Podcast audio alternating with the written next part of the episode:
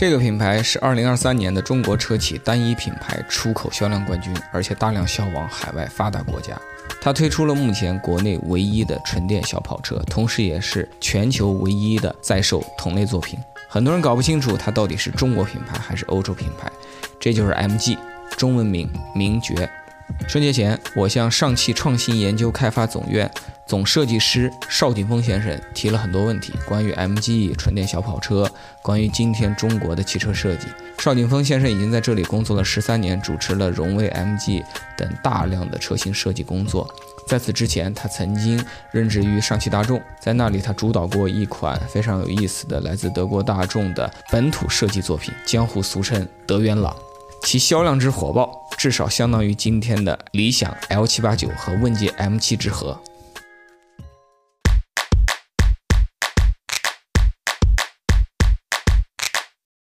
邵总，你对于有一个网上的一个特别网红的人长得跟你特别类似是什么看法呀？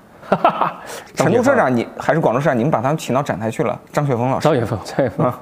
我俩长得是有点像，我也吓一跳。自拍照，我俩拍了一下，哎呦，怎么怎么长这么像呢？是他的言语比较犀利，我觉得口音也挺相似，都这个很有煽动力，很有煽动力。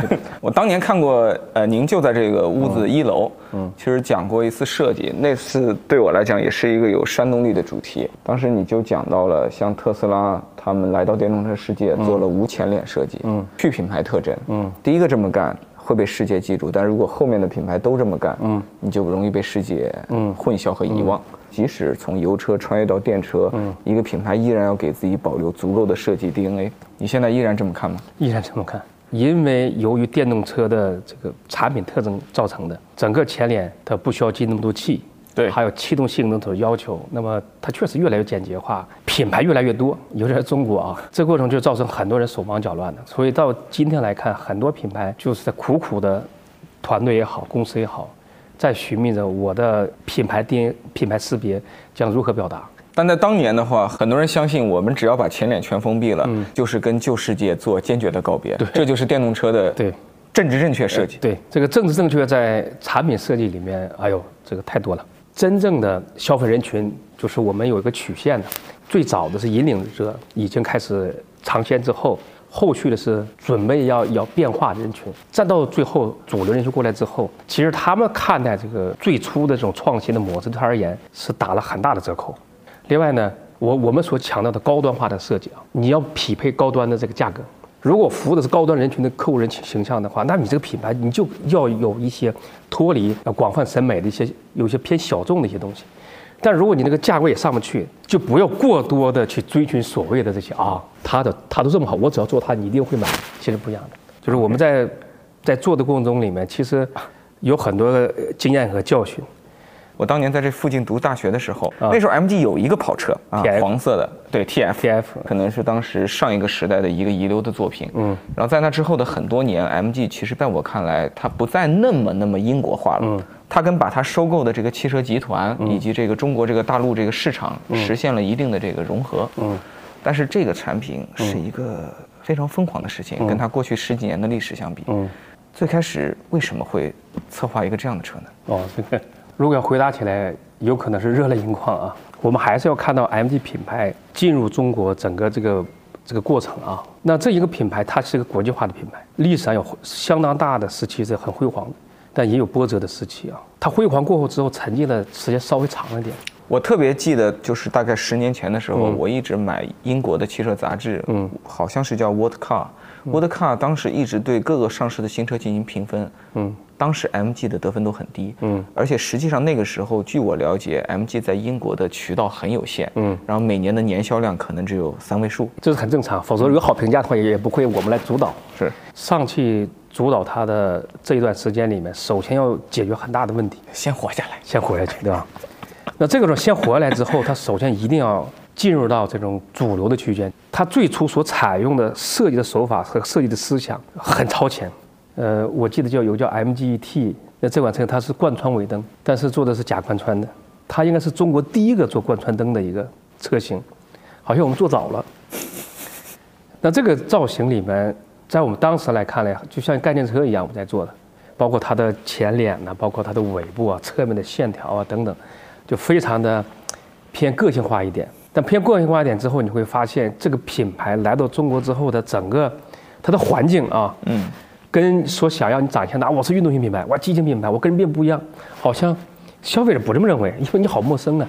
所以当时，MG 在中国做了好多尝试，还是定位于偏小众的造型设计了。时间没到，当时的市场没有现在这么卷，然后观念也还是比较传统的。上海市的。开放私人购车，第一批私家车的用户来自于上汽大众。今天年轻的朋友还知道中国私人买车是需要被批准的吗？是要批准，以前是不允许买车。有这样一段历史。所以在在过去这个十年里面，其实中国消费者一直被教育，他在学习什么是德国车、日本车、美国车。然后很多人都是第一次买车，第一次买车的通常都是就是说他买的车不是他的车，是他朋友推荐的，所以他买的车是朋友的车子。在二零一零年之后这段时间呢，其实消费在在转变了。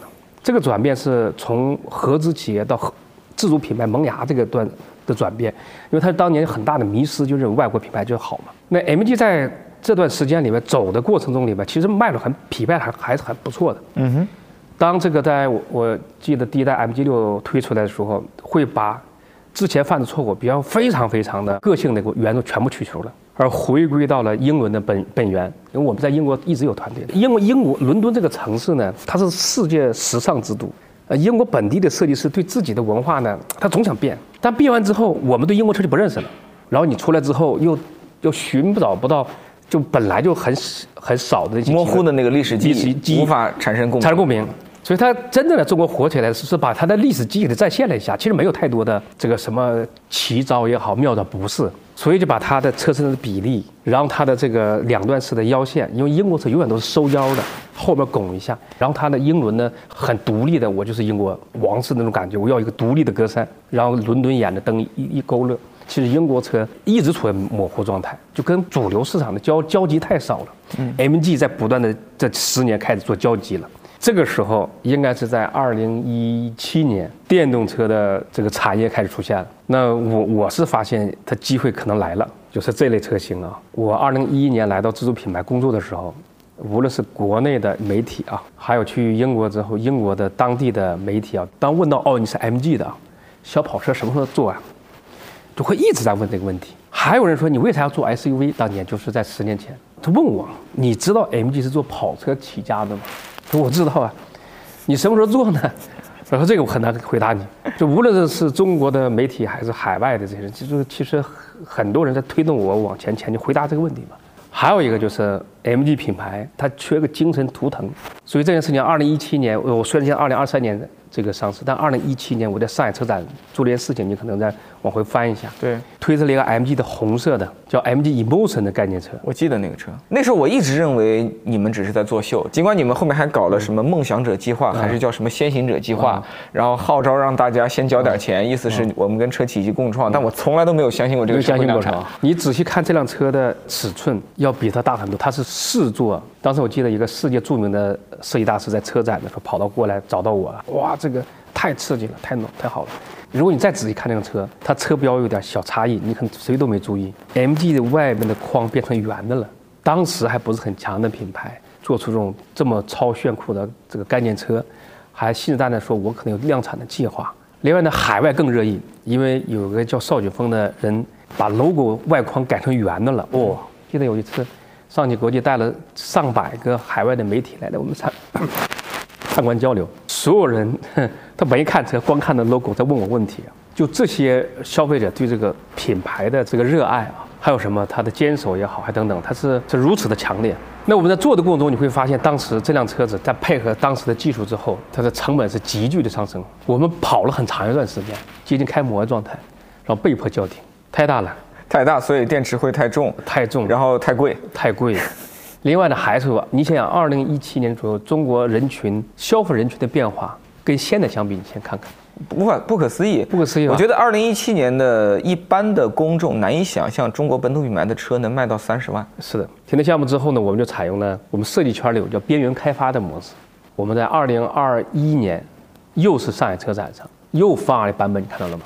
就是 MG Cyberster 的这个概念车，四年过去之后，版本缩小了，车身小之后，电池也也找到合适的规格，全新电动化车平台也成熟了。这个时候都其实水到渠成的一个一个过程。跟概念车相比，有些东西呢是当时它的，比如说它的车灯是隐藏在油漆下面，那确实很难实现，法规也不允许。那把这些剔除了之后呢，其实整个车身的比例状态应该是高度还原，甚至车尾、整个车头啊、车身的形式、高高度呢，就是前风装可能加高一些，都符合这个真实这个需求。但其他整体上几乎差不多。这个其实我不是很想问的，但他们都跟我说让我问一下。嗯，这个尾灯为什么要做成这样的箭头？啊，他们也在一些其他的交通工具上看到过类似的形状。啊，好。这个箭头尾灯啊，当初在设计的时候呢，其实是有有考量的。它真实的来源是还是来自于英伦元素的一个再再解构。如果从我们视觉的设计师的角度出发，里面这个箭头是最简单、最明显的告诉你这个方向感。当这个车在高速快速往前前走的时候，它传递给后车的信号是相当相当的明确。那么这辆跑车呢，其实最刺激的地方，可能也是来自于这种设计师大胆的表白。那么现在是网上有些热议，我从来不回避这件这件事情，就是我们干的。我我觉得很多很著名的车的设计啊，它当初开推出的时候也有饱受争议的。你比如说某车厂的这种呃大嘴啊啊什么格栅，最初的时候它还是有些不同的声音出现的。那这个时候作为职业设计师而言，其实是你心态最佳考验的时刻。当你做一个原创设计的时候，最起码它属于 MG 的专属，它属于这代设计师的一个一个探索，因为它是自己的，我们自己的东西。最近几年，这个国内除了自主品牌向上这个趋势非常明显啊，嗯，但另一个趋势也不容回避，嗯，大家都在谈七块屏幕，再放上三个 O-ring，但是我们看到了 MG Cyberster 这样一个很不一样的作品，嗯，呃，十一月底到十二月份这个月总共我估计在四十天左右。我接到了国内六个大学的演讲，嗯，都是关于智能化的。其实，在很多大学里，我在发表这个观点的时候呢，其实很明确：当如果没有全自动驾驶时代来临的时候，很多智能化解决都是你眼前的那些痒点，不是痛点，因为你手离不开方向盘。你说我是故，你说故意回避智能化，那是肯不可能。我现在服务的这么这么多品牌，从高端到都会有的。但是 MG Cyber 它是更重要，它这个车身的形式，这个车出现，智能化的东西都是对它的一个辅助。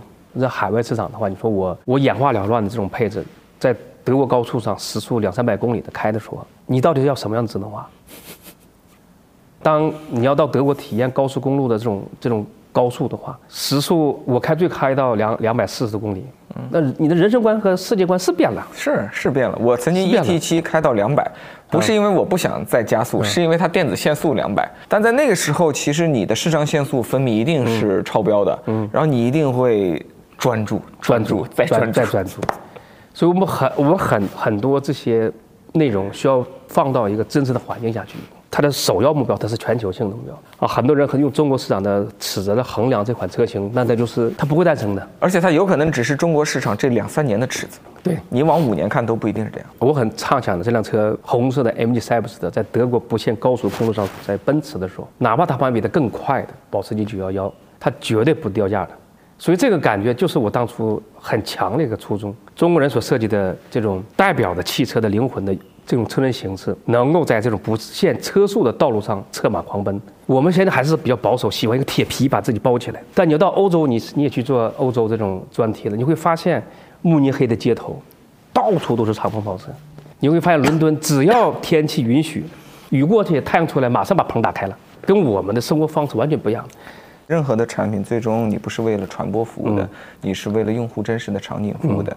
而世界上实际上不同市场的人类的生活方式和心态是截然不同的。但这里我就想插入一个问题啊，你看历史上在这个美国汽车大爆发的那个年代，在日本汽车兴起的那个爆发的年代。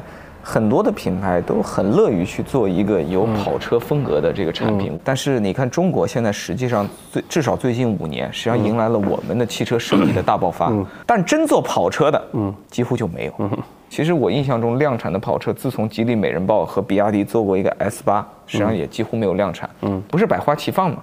呃，车企是高高投入的一个一个行业啊。那么在做任何决策的时候，肯定考虑它的商业的收益够不够。那第二就是人性。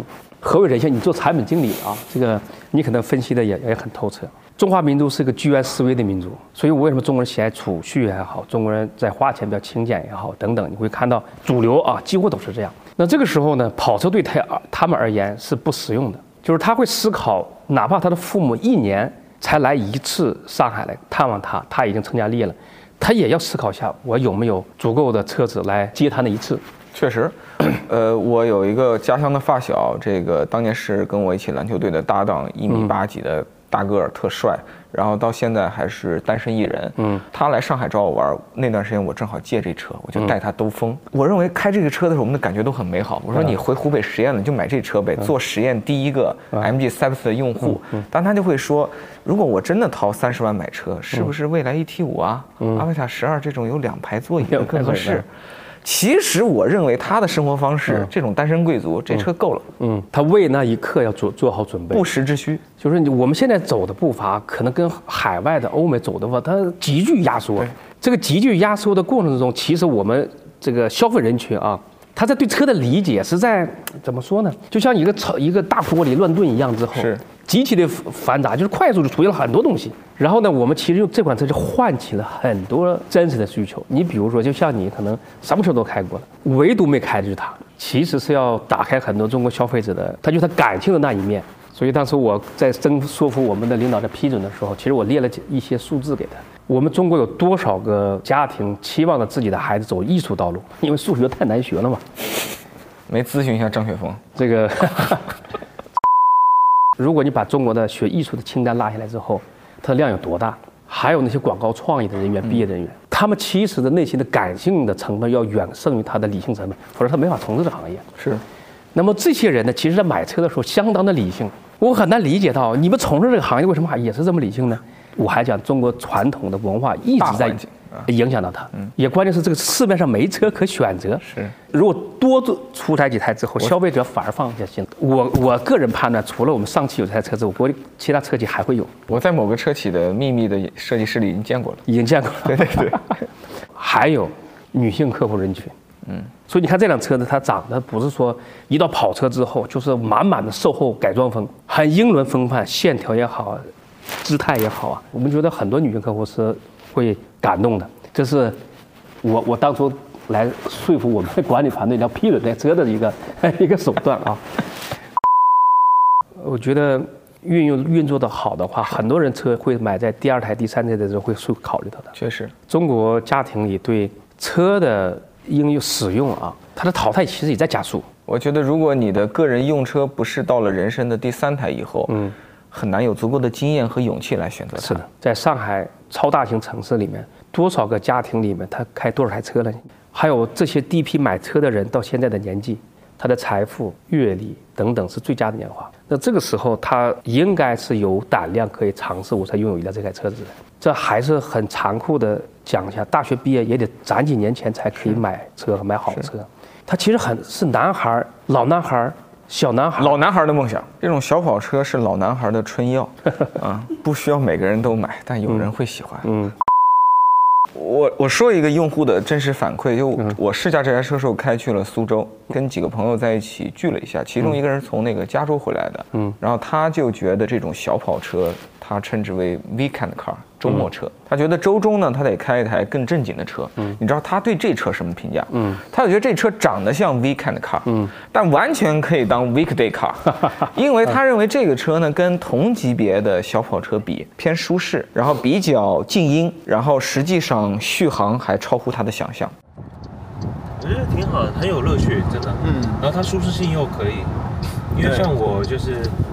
真的周末的车子，我也不想它太不舒服。所以，所以你你是跟哪个车比？你觉得舒适性可以？呃，就是像那种宝马的二系敞篷，对，或者是 Z4。Z4 这种车我开的少，所以你的点评会更有说服力。SLK 舒适性是可以的，但是你也知道 SLK 它就是感觉给年纪大一点的人开，在我们那边。他开的那些宝马的二系敞篷啊，保时捷啊，或者马自达的那些油车的小跑车，其实在很多的产品力上做了妥协。所以我感觉我们还是把中国车企比较喜欢的这种丰厚的选择给到了用户。嗯，就设计等于商业啊，这个还是这样。要有量。对，所以我们要尽可能提供的很温馨的，当然它偏向驾驶员这种造型，让你感觉到我是对这辆车的掌控的，非常强的一个信号从前面一直拉到过。操控没得说，这个车的操控非常好，所以无论男生女生开起来都是非常 OK。我的感觉就是它其实是打破了过去同类燃油车的那种产品的属性的设定。凡是小跑车，一定底盘硬、隔音差、舒适度低、配置很弱、材料不肯给好材料，开起来加速度也不会很快。不说中国市场，在海外的那些用户怎么看呢？因为我们通常认为海外的小跑车的拥趸们，他们某种程度上更 classic，更更传统，更拥护过去的那些稳固的东西。嗯，去年啊，有英国古德伍德速度节上，这款车型应该是首次亮相。嗯，在静态展示的这个区域里面，我人山人海。当然他不 care 你是 Made in China，他 care 品牌很骄傲，说你看我们我们的牌子，有年轻的人。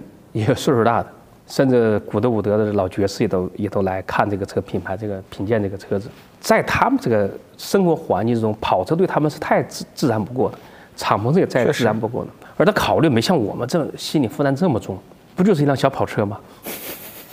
不就是一个周末要开开释放一下的？还有你把很多的平权下来了，通过电动化手段，另外它速度、性能、价格对他们来说非常好啊，这款车。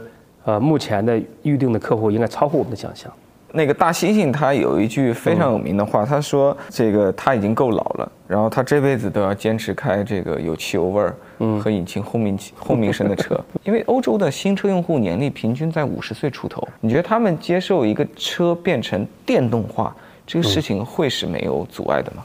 如果你看到他们的社交媒体上看对这件事情的讨论啊，呃，是有一部分犹豫的。就是当年苹果手机出现的时候，你对这个屏幕触屏，其实包括我本人也带了很大的这个疑问。但如果这个潮流来的时候呢，你不能听他当初有疑问的这些人的声音，大的趋势是不是是对的？如果是对的话，那坚定不移的就把它做，我觉得应该没问题。另外呢，还要这种自信的去往往前前行啊，因为中国的独特市场，全世界都很独特，生硬的开辟了一条新能源的赛道里面，然后而且强势的让所有人不舒服，在做引领的在。时间里面有这种声音是很正确的。我插入一点关于这个品牌的数据啊，我认为很多在中国关注中国汽车市场的观众朋友都难以想象今天 MG 在全球的成绩有多好。第一个数据，刚刚过去的二零二三年，MG 品牌全球销售了八十四万台车，其中接近一半卖到了海外发达国家。第二个数据就是前段时间我在澳洲的朋友回国，我们在武汉聚会，他告诉我在澳大利亚 MG 品牌的市场份额已经达到了百分之十。但卖百分之十的概念就是在中国现在有一个品牌一年卖两百万台车，嗯，那基本上就是仅次于比亚迪，对吧？然后第三个数据就是这个品牌在欧洲过去的一年卖掉了二十万台车以上。我十二月和三月两次去欧洲的时候，我听到的数字都是上一年刚刚过十万，所有人都在开香槟，大家都很高兴。嗯，然后我们今年就迎来了超过二十万。对，我我前两天看到一张图片啊，中国车的出口曲线是在二零二一年从从井底上一夜又跃升到前了。在未来里面，还是要认真的对待在海外的出口的每一台车，任何一件产品在上汽规划都不是只针对于中国国内市场。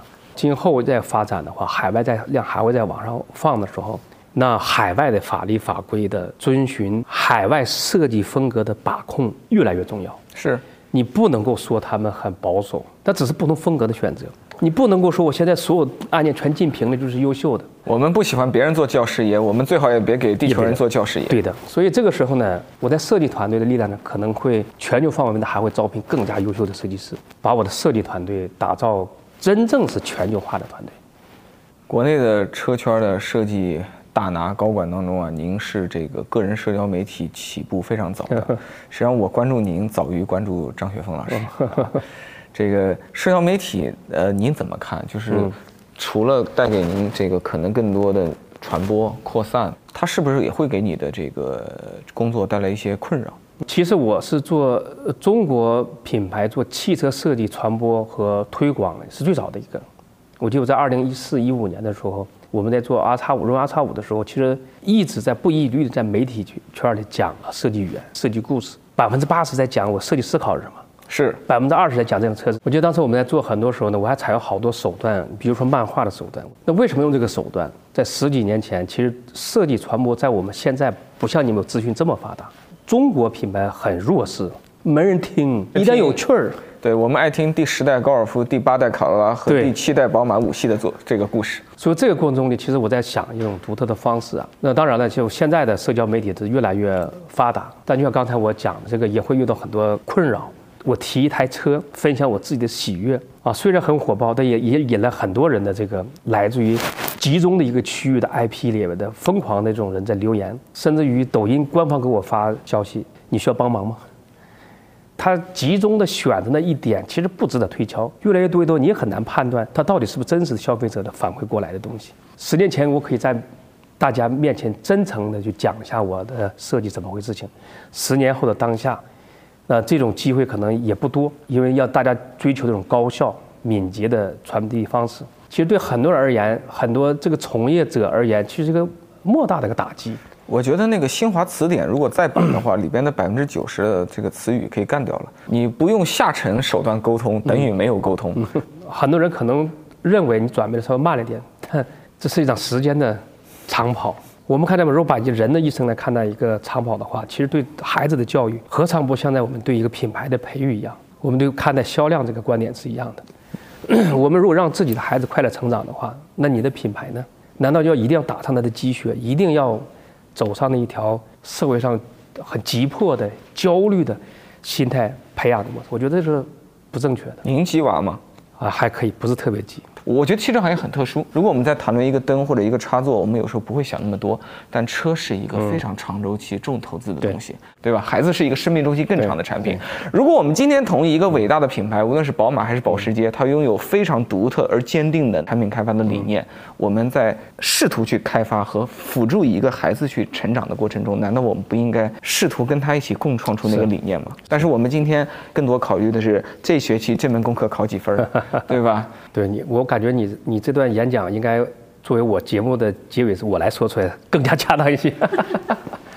就假设你替我把话说出来了，我稍微补充一点啊，其实也是个提个醒，在如此之这个内卷高压之下，很多事情会变形。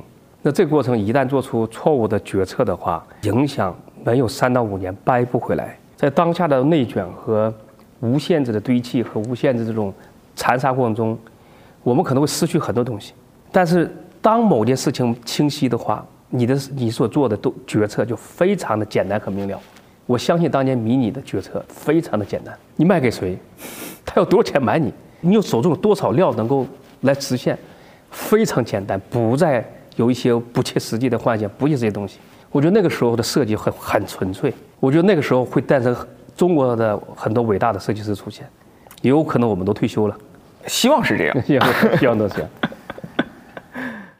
我们谈话的结尾，邵总提到了 MINI 品牌当年诞生的时候，决策可能是很纯粹的。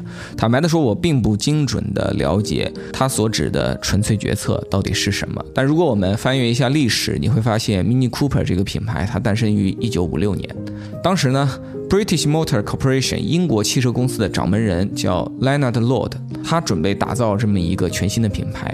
关于它的成立动机呢？公开的说法是，当年发生了苏伊士运河事件，全球的油价啊大幅上涨，这个战争也爆发了。其实还有另一个更大的历史背景，在一九五六年二战之后的冷战格局是彻底的锁定，美苏两极掌控这个世界最大的话语权，英国跟法国两大欧洲老牌强国从核心的舞台进一步的退出。